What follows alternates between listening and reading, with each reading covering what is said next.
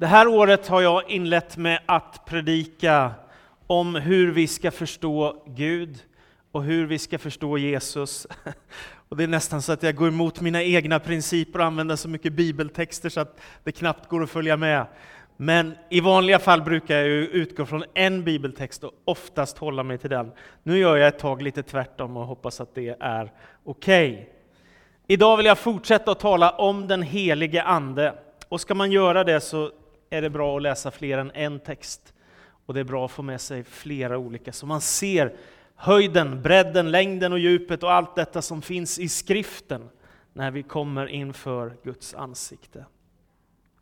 Jag vet inte hur det är med dig, om du känner att du behöver hjälp ibland. Är det så? I varje fall är det så för mig, att jag känner gång på gång i mitt liv, jag måste ha hjälp. Jag behöver kraft, jag behöver glädje, jag behöver olika behov mötta och så är det säkert för dig också. Och då är det väldigt skönt att veta att den helige Ande kallas för Hjälparen, som vill ge oss kraft, som vill ge oss liv. Och om du tar emot Jesus Kristus, eller om du har tagit emot Jesus Kristus, då finns Anden hos dig. Anden bor hos dig och Anden finns i dig. Va? Genom tron och dopet i vatten så får vi del av helig ande och sen kan han också rusta oss med kraft och liv och välsignelse. Så att öppna ditt hjärta, öppna ditt inre för den helige Ande. Och kom ihåg att om du i tro tar emot Kristus så kommer du aldrig mer att vara ensam, därför att den helige Ande bor i dig. Så den helige Ande är Guds utsträckta hand till världen. Anden är den som förmedlar Guds närvaro i vår värld. Utan den helige Andes närvaro så skulle Gud vara långt borta i den himmelska världen och vi skulle få stå och ropa Gud hör du mig? Men med den helige Ande så kommer Gud nära oss med sin kraft och välsignelse. Han uppfyller hela världen med sin närvaro. Utan den helige Ande så skulle berättelsen om Jesus vara en slags historiedokument som vi kommer tillbaka till gång efter gång och läser vad som hände för 2000 år sedan. Men genom den helige Ande så kan vi konstatera att Jesus, den uppståndne, handlar här och nu, idag. Utan den helige Ande så vore Bibeln, skriften, bara massa döda bokstäver som vi skulle försöka få in i vårt liv. Men genom den helige Ande så kan ordet, skriften, Bibeln, få liv och landa i dig, vilket gör att du får ett helt nytt perspektiv på ditt liv, där Gud blir centrum och källan till glädje för dig. Utan den helige Ande så är kyrkan bara en organisation bland väldigt många andra organisationer i världen. Men med den helige Ande så kan kyrkan få liv och kraften ifrån Gud kan få gnistra ifrån Guds församling och någonting hända som inte är möjligt bara för människor, utan som bara är möjligt för Gud. Utan den helige Ande så är mission bara propaganda, eller reklam, eller marknadsföring, eller vad du vill. Men med den helige Ande, när människor fylls av Guds kraft, så händer något med deras liv som gör att de blir laddade med någonting som är större än de själva, vilket gör att man kan skänka liv till andra människor i Jesu namn. Utan den helige Ande så är det kristna livet bara massa påbud, etik och moral. Men med den helige Ande så väcks en längtan på insidan av oss att vilja följa Jesus, inte som ett tungt bud som läggs på våra axlar, utan som en inre glädje, hängivenhet och passion att vilja vandra med Jesus. Vilja leva för hans ära. Utan den helige Ande så är gudstjänst, massa döda ord och sångerna bara underhållning. Men med den helige Ande så kan det slå gnistor av eld över människor som blir tagna av Gud och fångade av Jesus och som bjuder in den helige Ande i sitt liv, vilket gör att hela tillvaron får en helt annan dimension. Fantastiskt. Utan den helige Ande så blir det kristna livet bara massa teorier. Ungefär som att vi har föreläsningar och lite trevlig sång och, och lite god fikagemenskap och that's it. Men med den helige Ande så blir vi berörda av den gudomliga världen och den gudomliga verkligheten och Guds kraft kan uppenbara sig i en människas liv. Och det jag försöker säga det är att den helige Ande är Guds utsträckta hand till dig och till mig, vilket gör att vi kan få kontakt med Gud och Anden kan få flytta in på insidan i dig. Det är helt fantastiskt. Jag var 18 år när jag blev fylld och döpt av den helige Ande. Och det var en omvälvande upplevelse. Jag hade bett i ett halvårs tid om detta, därför att jag hade varit på en konferens på Nyhemsveckan nere i södra Sverige, som samlar tusentals människor varje år vid sommartid, midsommartid. Och där när jag gick in där så kände jag det här budskapet jag hör, det vill jag ha tag på. Jag längtar efter det jag hör. Men jag har inte upplevt det själv, så jag måste få göra det. Och så började jag be om detta. Och i ett halvårs tid så bad jag, Gud kom och fyll mig med heligande. Kom och döp mig med heligande. Och vilken tur att jag inte gav upp efter en vecka eller något. Det är lätt att göra det, ibland vill man ju bara ha bönesvar sådär på minuten. Ibland får man be ett tag innan man får sitt bönesvar. Men sen så kom den helige Ande över mig och gjorde starka andliga upplevelser och jag fick tungotalets gåva. Och en del tycker det verkar jättemystiskt och skrämmande och jag tycker att det hör till mitt, ett av mitt livs finaste upplevelser. Att det som hände i Bibeln, det hände mig. Det som händer i Nya Testamentet i Apostlagärningarna, det hände mig. Det har med Gud att göra. Det är inte skrämmande, det är fantastiskt. Att få koppla med den gudomliga verkligheten.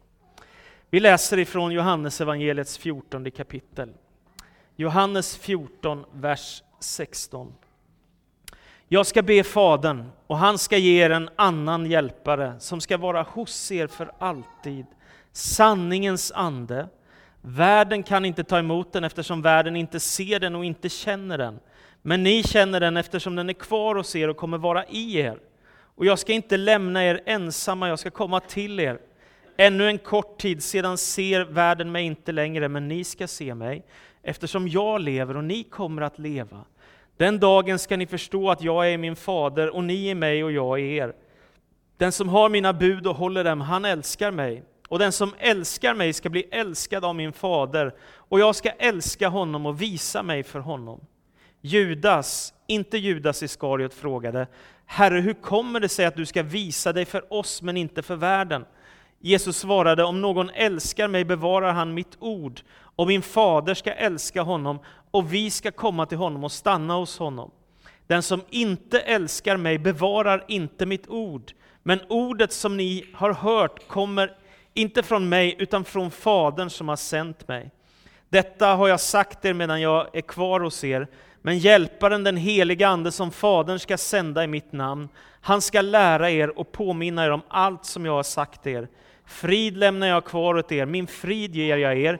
Jag ger inte det som världen ger. Känn ingen oro och tappa inte modet. Johannes evangeliet ifrån det fjortonde kapitlet. Det är lite fascinerande att Jesus inleder Johannes 14 med att säga Känn ingen oro, tro på Gud och tro på mig.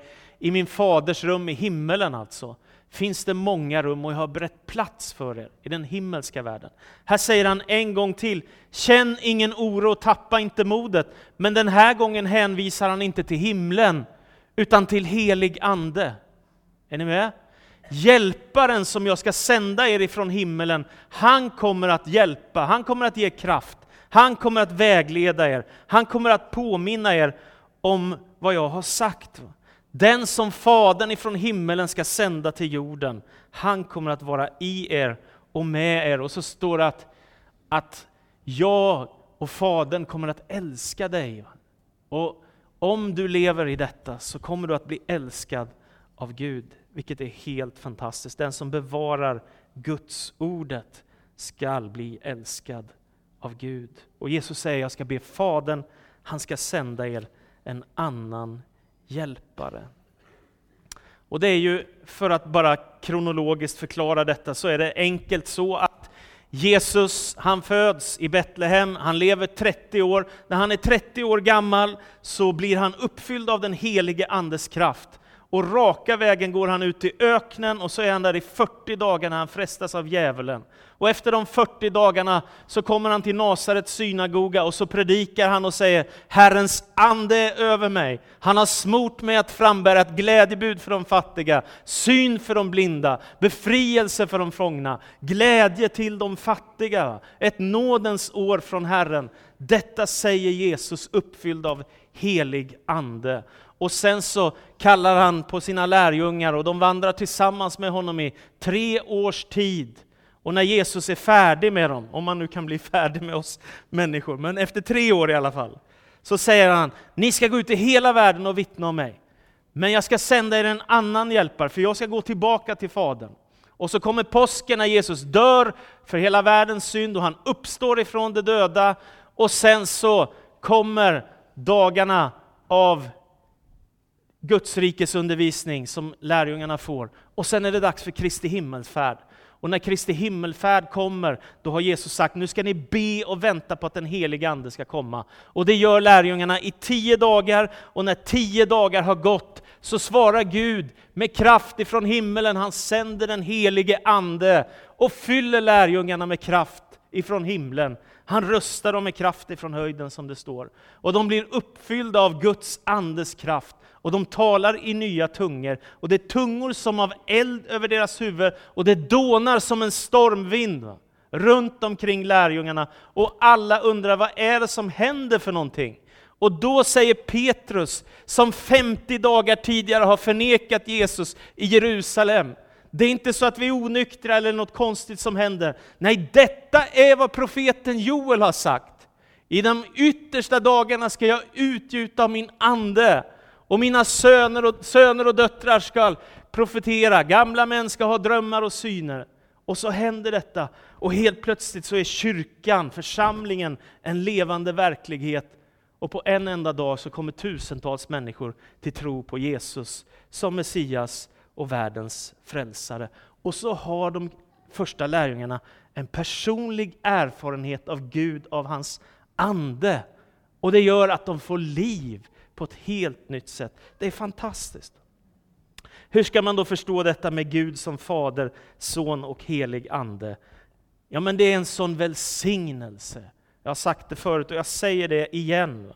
Att tro på den Gud som har uppenbarat sig i historien, som har skapat universum, som har kallat på Israels folk och som har sänt sin son till världen för att dö för våra synder och för att segra över dödens makt. Som också har sänt den helige Ande för att vara vår hjälpare ända tills Jesus kommer tillbaka, då Gud ska upprätta sitt rike helt och fullt.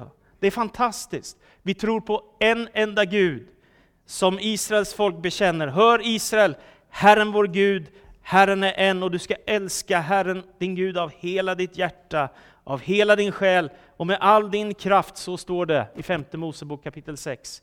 Men det står också, gå därför ut i hela världen och nu gör alla människor till lärjungar. Döp dem i Faderns och Sonens och den helige Andes namn. Det vill säga de kristna har en erfarenhet av den enda guden som Fader, Son och helig Ande.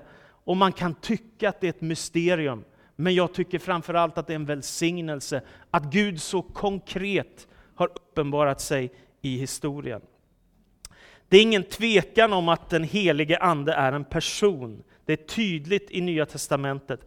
Anden är inte bara en opersonlig kraft eller något väsen eller någon himmelsk duva som Gud skickar ifrån himlen bara. Utan anden är personlig. Och jag radar ett antal bibeltexter här nu så ser ni. Vi har fått, skriver Paulus till församlingen i Korint, anden som kommer ifrån Gud. Och i andra Korinthierbrevet så påminner de om, säger Herren är anden och där Herrens ande är, där är frihet, säger han. Och när man läser skapelseberättelsen står det att Guds ande svävade över vattnet. Anden finns redan med från början. Och Paulus skriver i Andra Korinthierbrevet, anden är den levande Gudens ande som kommer till oss.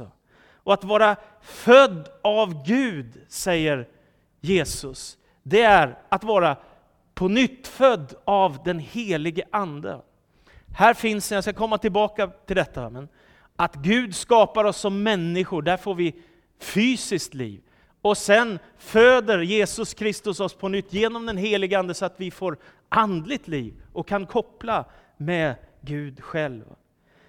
Ananias och Safira i Apostlagärningarna 5 så står det att de försöker lura Guds ande, och då står det att lura anden är att försöka lura Gud, vilket är omöjligt. Anden och Gud. Och den som har anden inom sig är Guds tempel. Det är fantastiskt. Tänk på Jerusalems tempel, den fantastiska platsen. Om du inte har sett tempelområdet där så finns det på internet, det är bara att googla, och se hur det ser ut. Det är oerhört mäktigt. Där fanns Guds tempel i Jerusalem. Men nu säger Paulus att det är vi som är Guds tempel.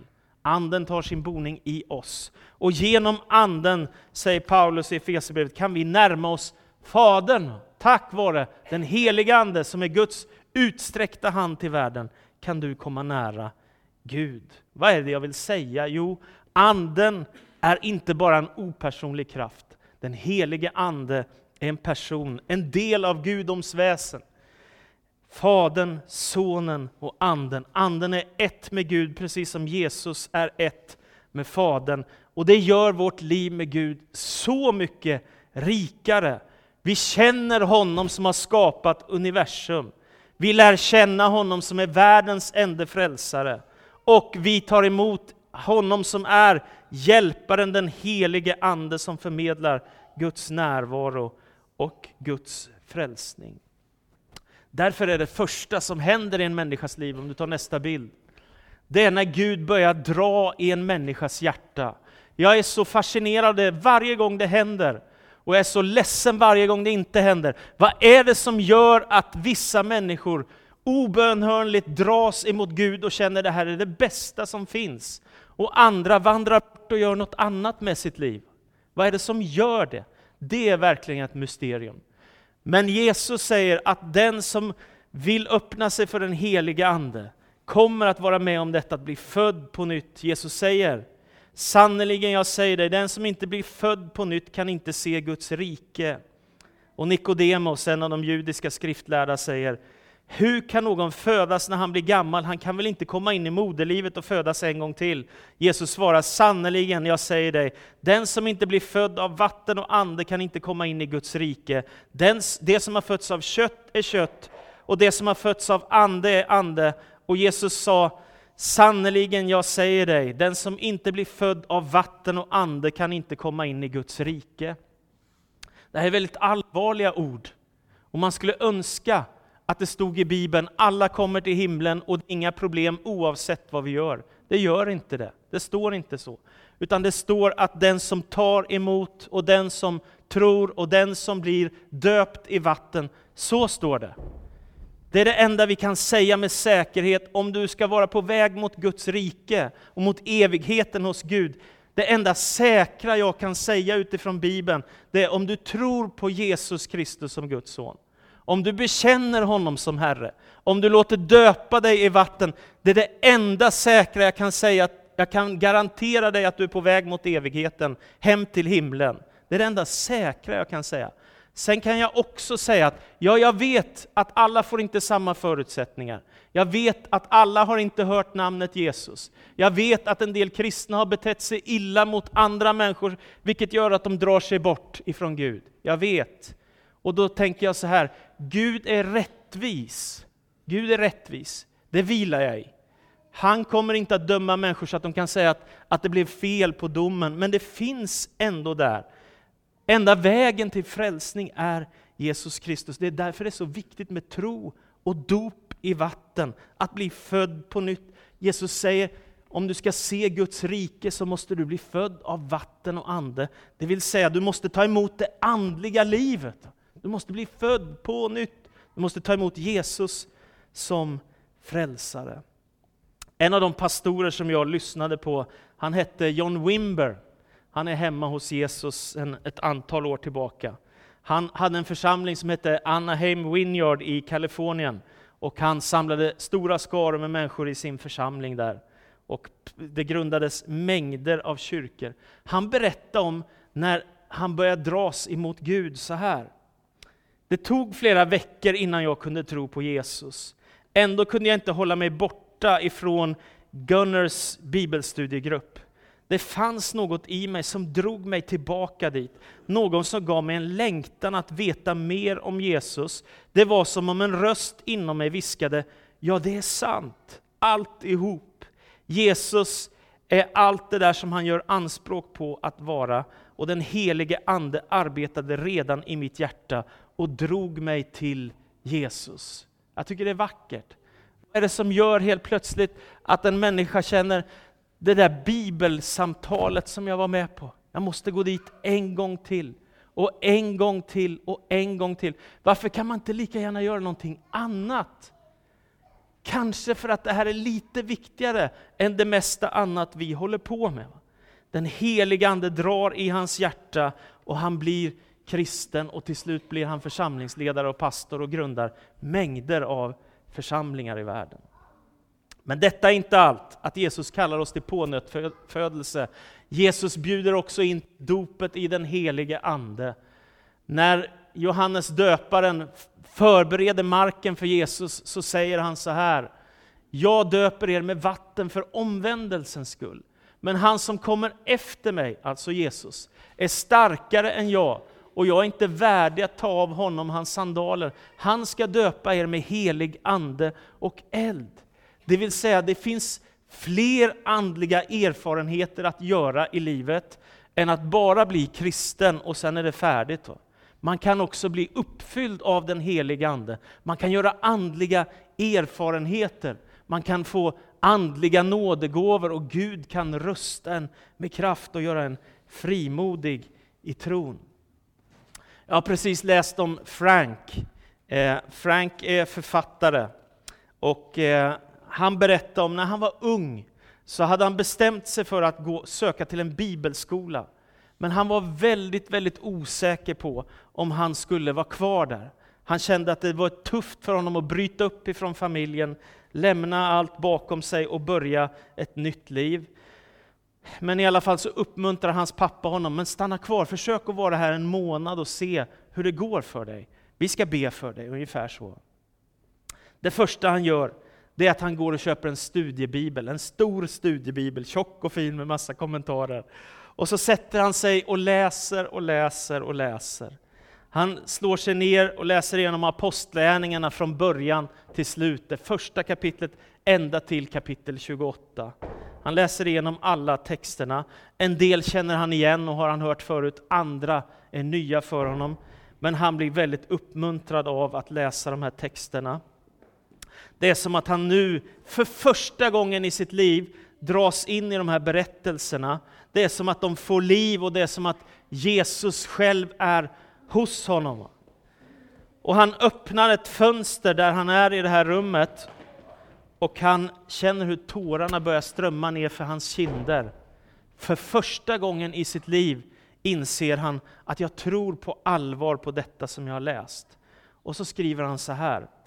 Jag kommer ihåg att jag absolut inte kunde vara den typ av kristen som bara lekte kyrka. Det var absolut inte så de kristna levde i apostlärningarna. De levde i en daglig medvetenhet om Guds närvaro och ledning. Livet var ett äventyr i Herrens tjänst och det fanns tillfällen då Gud besökte dem med tecken på gudomlig välsignelse och kraft. De hade en eld som brann i deras hjärtan och jag bestämde mig i det ögonblicket att jag ville vara en kristen som de var. Och jag kände en kallelse från Gud som grep mig. Gud kallade mig till livslång tjänst i hans rike. Och den kvällen så bjuder några bibelskoleelever med honom till bön. Och så går de upp där till en bönesal och ber tillsammans. Och han böjer sina knä och det kommer en man och lägger sina händer på dem. Och han blir uppfylld av Guds kraft och han börjar tala i nya tungor. Och det är början på en tjänst för Gud som har pågått i många, många år nu. Han kan döpa dig i helig ande. Han kan rusta dig med kraft. Nästa. Sen vill Gud forma oss. Gud är inte färdig med oss när vi börjar, va? utan han vill något med vårt liv. Han vill forma oss så att vi mognar som människor. Och här, när man kommer nära Gud, så kan man bli påverkad på ett sådant sätt att man blir en mer kärleksfull människa. Om man lever i de här texterna, om man lever i bönen, om man söker sig närmare Gud och förstår att det som är meningen med mitt kristna liv är att jag ska formas till likhet med Jesus. Inte så att jag kommer lyckas alla gånger och alla dagar, men det finns något här som Gud har tänkt för mitt liv. Att jag ska bli fylld av kärlek, glädje, frid, tålamod, vänlighet, godhet, trofasthet, ödmjukhet och självbehärskning.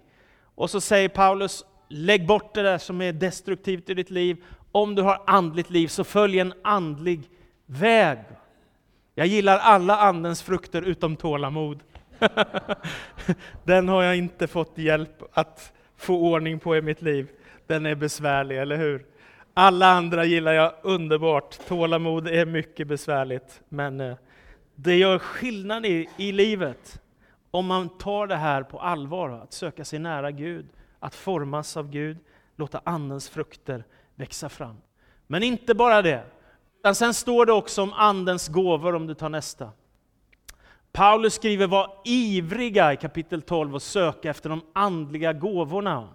Och I kapitel 14 så säger han sträva efter kärleken, men sök också vinna de andliga gåvorna, helst gåvan att profetera. Den som talar med tungor talar inte till människor utan till Gud. Ingen förstår honom. I sin ande talar han hemligheter.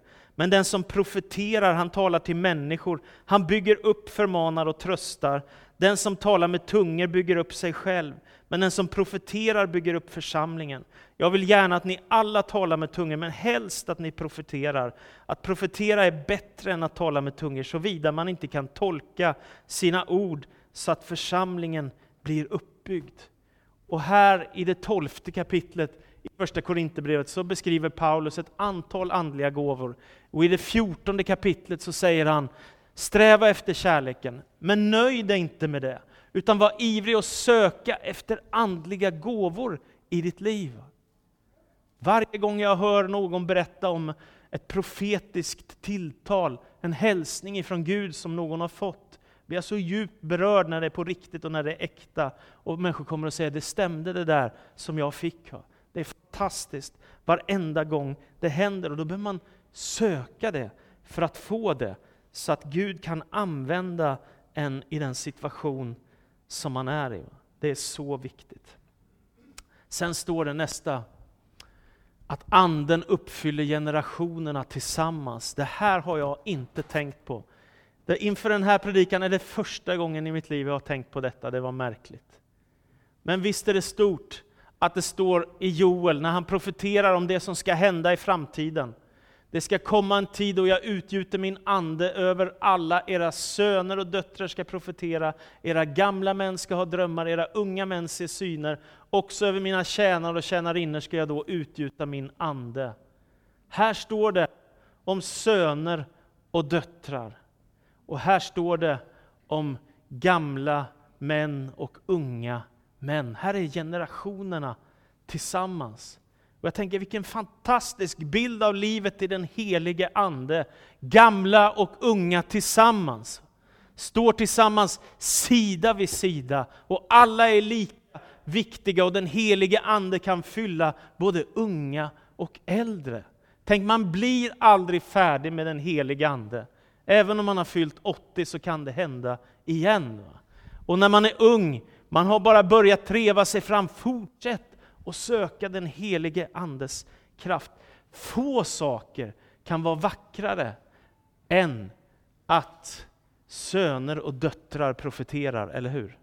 Fantastiskt. Tänk att ha en son eller en dotter som profeterar och talar ord ifrån Herren. Eller tänk att ha en morfar som säger till sitt barnbarn, jag drömde en dröm ifrån Herren till dig. Den ska jag förmedla nu. Vad fantastiskt, eller hur?